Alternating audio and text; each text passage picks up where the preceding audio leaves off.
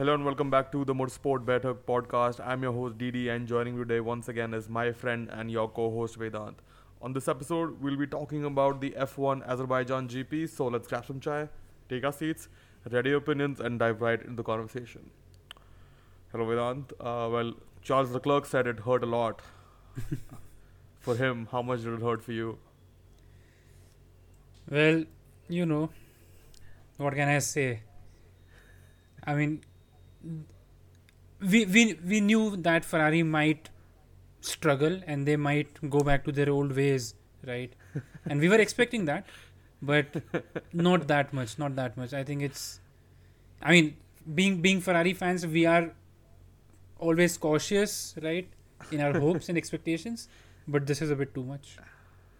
Uh, yeah, and uh, technical DNF that too. You know, uh, Ferrari was trying to pull a strategic masterstroke after seeing that they didn't have the outright pace during the race. Yeah. uh, but the engines kind of gave out, which is kind of weird, you know, uh, because uh, Ferrari was on top of re- reliability at the start of the season, and it's just gone south ever since.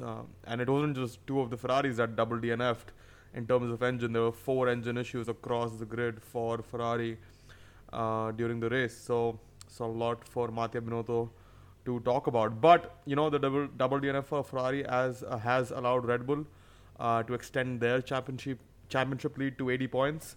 Uh, most likely, um, maybe Charles might get a penalty this upcoming race in Canada. I'm not sure uh, for his uh, third power unit. Um, but yeah, Red Bull haven't put a foot wrong uh, ever. I mean, after their couple DNFs early in the season. Yeah, absolutely. I mean, mm, th- both the Red Bulls one two, right? And I think this this is the first time Red Bull have one two in the drivers' championship since I think it was 2011 or yeah 2011 when Seb and Mark Webber were one two.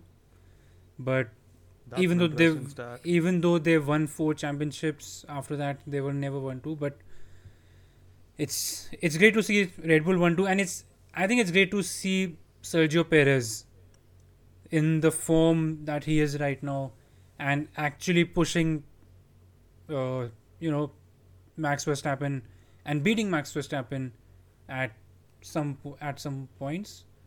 But yeah, especially in qualifying. yeah, You know, usually you don't associate qualifying with Sergio Perez, but uh, he's been on fire. You know, he, he was ahead of Max Verstappen in Monaco and now uh, in, uh, In- in, Azerbaijan uh, too. yeah. But what the heck happened with Sergio Perez during the race? Why was he so much slower than Max Verstappen, having been faster than him in all conditions throughout uh, the race weekend? Yeah, I mean, it's surprising. There hasn't been any sort of explanation for it. He just said that we lost a bit of pace and had a bad stop or something. But yeah, it. I mean, it was strange because even even though Max was faster, and you know, you you may swap places if you have a faster teammate behind, but at the end of the day, I think Sergio Perez was more than ten seconds behind Max Verstappen. So that was yeah, he, he, quite yeah, a lot. He was a yeah. I mean, g- given Sergio Per- Perez's pace, you know, it, would it would have been an easy uh, two three for uh, Ferrari at Azerbaijan, if not a one three or something like that. Um, Yeah. So disheartening there. Uh, but let's let's uh, take it back to you know Ferrari and Mattia Binotto's comments before um, before the weekend. So the first thing that came out of Mattia Binotto was his comment that they weren't Ferrari wasn't really looking to mount a title challenge coming into the season. They were just trying to be competitive and win a few races, which seemed a bit odd given like at the start of the season, uh, you know, I don't I don't know if he ever if he exactly said that they were trying to ch- uh, challenge for the title, but they obviously said you know let's let's see what happens in the title. But they never said you know that was not our aim. Uh, I mean, they they definitely have exceeded expectations in terms of what we were expecting of them coming into the season. But to say that now is a bit. um I I'm I'm not sure what it says about uh, what's going on at Ferrari at the moment. Yeah, it definitely was odd.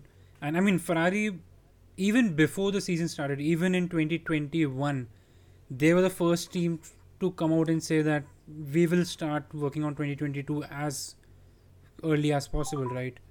So I think f- with that mindset and Ferrari coming in and saying that, you know, we, we weren't looking to fight for the championship, it's a bit odd.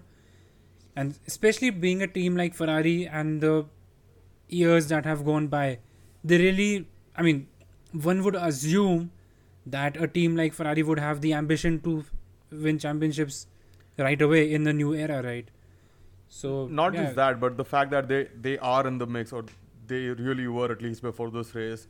Uh, and to say that before the race, uh, it just seems like you know they, they're almost not giving their best, and uh, w- which which is not true in my opinion. But you know, it, the words don't really reflect uh, the passion or the motivation. You know that that should have come through, I guess, uh, for a team that is involved in a championship fight.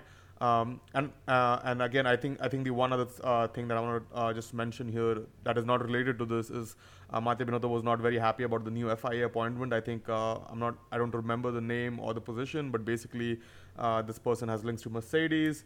Um, but I, I, I don't think it's going to make a huge difference. You know, when Stefano Domenicali took over as president of the F, of F1, um, he, uh, it was the same conversation there. But we've seen that you know there's nothing that has happened uh, that would point to Stefano being um partial to Ferrari or any of the other teams that he might have worked with in the past. Yeah, absolutely. I mean, I mean, these are huge professionals. You know, these are great, great professionals, and there's obviously a gardening period that all of them have to serve before moving between a, a team and the administration. So, as long as the gardening period has been served, there can't be any complaints from anyone in, on the paddock. Yeah, the last thing that I have about Ferrari and Red Bull is their philosophy. Now, Ferrari have ha- have uh, kept the philosophy where you know they have a car that is really good in the corners, especially out of the corners, whereas Red Bull is really good in in the slow speed corners, uh, not accelerating out of the corners, but really good in straight lines also. Uh, and it seems that philosophy hasn't really worked out for Ferrari in uh, comparison to what Red Bull have been trying. And I'm kind of surprised that uh, Ferrari haven't tried to, you know, uh, depart from what they've been doing and try something different uh, so far to be able to keep the Red Bull at bay or to be able to come back and attack the Red Bull. Uh, because even even at a place like Azerbaijan, once Charles Leclerc got you know overtaken, it didn't seem like he had the pace at all over the next one or two laps to come back at Max Verstappen. Uh, I know the tires play a lot in that, which which is another point that you know the Red Bull is much kinder on its tires, and the Ferrari is really struggling compared to that, um, and it's making it difficult for you know Charles Leclerc or Carlos Sainz to come back once they are overtaken. Um, so really interesting to see that Ferrari haven't really changed their philosophy. Obviously, it allows Red Bull like to have better pace during the race, but Ferrari's pace in qualifying is again just scintillating. So this it's a weird back and forth throughout the weekend, but at, at the end, whatever Ferrari is doing is not working for them to like you know get the points home, which is what really matters. Yeah, absolutely. I mean, if you can't, firstly, if you can't finish the race, there's no point in you know being on pole in on Saturday. But absolutely, I think race pace is much more important in terms of the larger picture. You know, in in Monaco, you might say that qualifying is important, in but in the larger picture, in the larger picture, race pace is definitely more important because that brings you the points. And yeah, I mean, I, I haven't really thought about the different philosophies of the two cars, but I think Ferrari does have a lot to learn. I mean, they brought out their first upgrade so late into the season, right? And then their engine upgrade has failed to pay off any dividends and actually cost them a lot more. So there's a lot. I mean, Ferrari have an uphill battle now to come back to even even terms with Red Bull. Um, yeah, and, and talking about that, it's interesting that Ferrari has a or is taking the more you know um, conservative approach, if you want to put it like that, where uh, they're trying to still understand the car, get the best out of it, and not bring too many upgrades, along with the cost cap and everything else, right? Whereas Red Bull has been really pushing for the upgrades, even with the cost cap in there, uh, and we have heard from Mattia Binotto that. Um, it is impossible to bring as many upgrades as Red Bull are bringing to every race. Uh, Yeah. You know how fast they're developing, and uh, Red Bull has called for more funds or you know uh, uh, a cost cap extension basically, um, because uh, Christian Horner felt that the teams won't be able to complete throughout the 23 races by the end of the year. So I, I wonder if there is something there too. Uh, um, that that we that neither Mattia Binotto nor Christian Horner can really talk about or say because they don't have the holistic p- picture. But uh, maybe the FIA, which is or the part of the FIA which is tracking the expenses of these teams, uh, might have a greater insight. Um, obviously, I don't think they're going to release information, but even a qualitative article on on the same might be an interesting read, I believe. Yeah, absolutely. I mean, but but talking about cost caps, Williams broke the cost cap last season. Uh, but they didn't break the cost cap. They they just didn't meet the deadline for uh, submission of pay, you know, the paperwork. So Ah, okay. it, it I- wasn't a I- yeah. financial fault. It was a administrative fault. Yeah, so I maybe I did not read that properly, but yeah, I I mean it was surprising to see that Williams were involved in some sort of cost cap controversy. But yeah, Yeah. moving on. But yeah, let's let's uh, move away from Ferrari and Red Bull. You know, uh, let's talk about uh, the other team that did not do a double DNF but instead got double points, uh, and that is Alpine. Uh, double points for Alpine as Alonso spoils qualifying for quite a few. Yeah. Uh, that was an angry Alex Albon on the radio after after that session. uh, but uh, you know, Alonso knows how to play by the rules, uh, and uh, if if if you know if there is something that Max Verstappen and Lewis Hamilton can learn still from Fernando Alonso is how to really, really you know uh, skim the rules. Yeah, Uh, I think that is one thing that they can learn. But you know, I I, I thought Alonso drove a great race, similarly with Esteban Ocon, uh, and just bringing home those crucial points for a team like Alpine. And Alpine seemed to be on the up. They were the fastest car in the speed trap at the end of the straight, I believe. yeah, the straight line speed Alpine is bringing is, I mean it's insane, and given that Baku, Monza. yeah, sorry. I, I said, Monza will be interesting. Monza, yeah, yeah, yeah, right. And I mean, that's what I was going to say, right? You know, given that Baku is a what two kilometer long straight or something like that, yeah, yeah. it was, I mean, it was their backyard per se. So, yeah, double points. And for for once, Alonso was Alonso outscored Ocon in this season.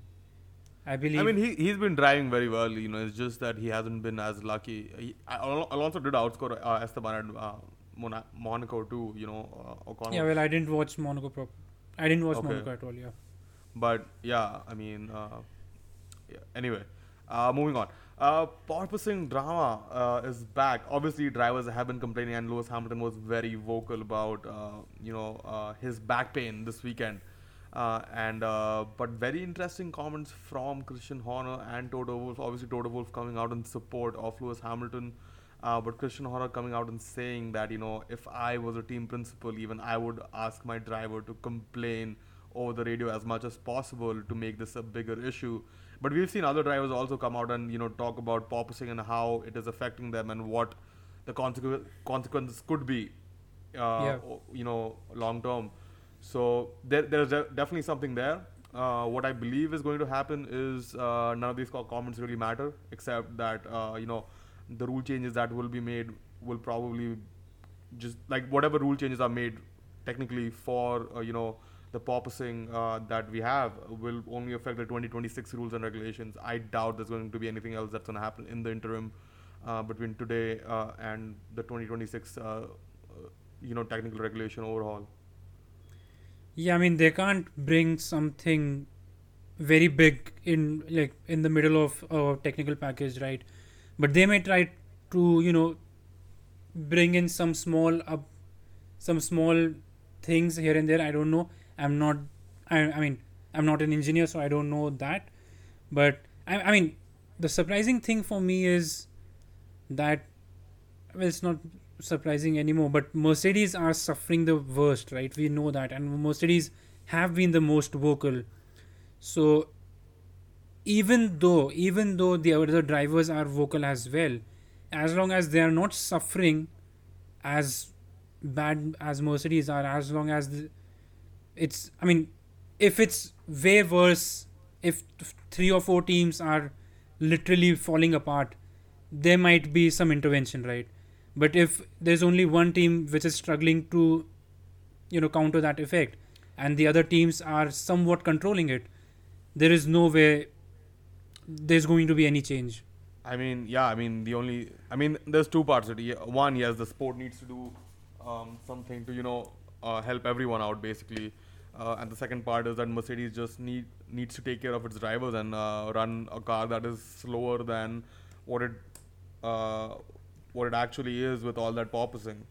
Yeah. So there's there's definitely two parts. One is like obviously where the team is taking uh, you know the initiative, and the second is uh, where the sport as a whole is taking an initiative, which is which is going to take time, and uh, that I feel that's how it should be for any problem. You know, um, having a knee-jerk reaction in Formula One does not usually work from what we've seen so far. Uh, but very interesting from uh, Christian Horner and Toto Wolff. We'll see how how that um, how I that mean- uh, builds. Toto Wolff even said that Lewis Hamilton may have to miss out the race in Montreal, but I, I don't see that Mm. happening. yeah, exactly. Yeah. That, that now that is definitely exaggeration, like Christian Horner pointed out. Uh, you know, yeah. uh, and also like these teams have, you know, um, if the issue was really so big, I believe, you know, for like from a health perspective, these guys have, you know, uh, access to the best physios, the best uh, kinesiologists, the best doctors. They would have identified it by now and reported it to the FIA if that was the case. Yeah, Uh, absolutely. obviously, you know, you won't know everything, uh, you know, the effects, the long-term consequences now, but uh, whatever they would have learned or known or understood, they would have, you know, communicated it to the FIA and uh, uh, try to ward off the issue. But anyway, let's move forward. Um, Sebastian Vettel uh, scores some great points as Lance Stroll trolls himself uh, throughout the weekend. Uh, that's a real tongue twister, but uh, what a drive from Sebastian Vettel. You know, uh, definitely loves Baku, and especially in that Aston Martin, he seems to come alive there. But what is going on with the Lance Stroll? What is going out go, going on with that man? Yeah, I mean, I don't know. We have we have asked that question way too many times now, and I mean, I mean, there's no answer See, to it, right? He, the, the way the way I put it is, and I've said this before, nothing against Lance Stroll. He's he's he's had some really good performances over the last few years, once every ten races or so. Uh, but if La- if Lawrence Stroll wants to build a championship-winning team, he can't have his son driving for him. exactly That is the bottom line. Exactly is the bottom line. exactly, and I mean, we have seen Lance Stroll on the front row. We have seen Lance Stroll on the podium, and he he drives well. He drives. He's in Formula One. Yes, it may be because of his the backing that he has, but he has stayed in Formula One, and he has scored points in Formula One and performed relatively well in Formula One. So obviously, there's no question about his driving as a whole, but yeah, I think he he has some, you know, he has a lot of ups and downs in his form, which is rare to see in Formula One. You either see a driver struggling like like Ricciardo, or you see a driver on the top of his form, like you know Pierre Gasly or Max Verstappen, and a few odd races here and there, right? But you you won't you in Formula One you never see three bad races, then three good races, then three bad races. So that's a catch Well, with Lance don't tell don't tell Carlos Sainz about that. Yeah, well, yeah. But uh, yeah, I, I I get what you're trying to say. Um, I was just scrolling through um, uh, Twitter and I think I saw a post from WTF1 that says uh, Piastri 2023 deal may be closed. Where do you think he's going? we, we don't have enough time to cover the entire silly season, which I would love to. Uh, Yeah. but you know, we'll just, we'll we'll, do, we'll do that someday. But yeah, I mean, I I I don't think I don't see Piastri coming over to Alpine because I think Fernando Alonso may stay for another couple of seasons. Oh, he's definitely staying. He's right definitely because he's driving well. The team likes how the like the and Alonso is enjoying himself. Alonso is enjoying it, and the team the team loves his performances, so he's staying. And Alpine already have one junior driver in a different team, right? So it's going to be very interesting to see where Piastri goes. There were some suggestions that Piastri might go to Williams, but that would mean either Albon goes or Latifi goes. I don't see Albon going, so that means Latifi goes. But Latifi has the backing, so I mean, it's it's anybody's guess now where uh, where Oscar Piastri might come in 2023, might race in 2023, but hopefully he does in Formula One and somewhere competitive. Yeah, hopefully. Uh, and talking about 2023, Kyalami deal may be close to from the reports that we've been seeing recently. Uh, and uh, F1 might be returning to Kyalami next year, which means an even bigger calendar. We didn't get a 23 race record breaking calendar this year, but we might just get a 24 race record breaking calendar for next year. Uh, thoughts? Kyalami, race in Africa, race in South Africa, great. 24 races, 23 races in the calendar, not so great. But I mean, I, I think I think with Kyalami coming on the calendar, every single person on the grid would be happy because of the inclusion it brings in, because of a new continent, a race in Africa, and all these things, the PR that it brings in, and the new circuit in Kyalami, the upgrade, like th- I think in early 2000 or early 2010s, they revamped the circuit and made it proper for FIA grade 2 all they had to do all they have to do now is make it FIA grade 1 right so it's definitely a great circuit and it's definitely going to be a big big event in South Africa Yeah, my only thought is hopefully tickets are cheap. Uh, well I, I I think they would be I think they would be given the you know the given the economy. well, not, not not just the race, you know, the uh, the tickets to the race, but also the tickets to go to South Africa. yeah well that's another point yeah But uh, yeah, uh, well, that's all from my side. Vedant, is there anything else that you would like to uh, talk about before we wrap up this podcast? Uh, well, nothing much from my side, but yeah, I mean, I think Ferrari needs to, you know, get their act together right now because at this rate, Red Bull will run away with the title and Ferrari will stay in P2. And I think Well, their customer teams are getting a little bit frustrated. Uh, they'll be fine, but I think you know that that is why we need Sergio Perez to do well. I think I saw tweet. I saw someone tweet um, that uh, so uh, Mexico is the only country to boast uh, Formula One race winner, an IndyCar race winner, and a NASCAR race winner this year. Ah, right. I didn't know about NASCAR, So- but yeah. So I think Daniel Suarez won uh, this past weekend. But yeah, thank you, Vedant, for talking about F1 with me once again. It's been a pleasure, and as always, we'll catch you on the next one.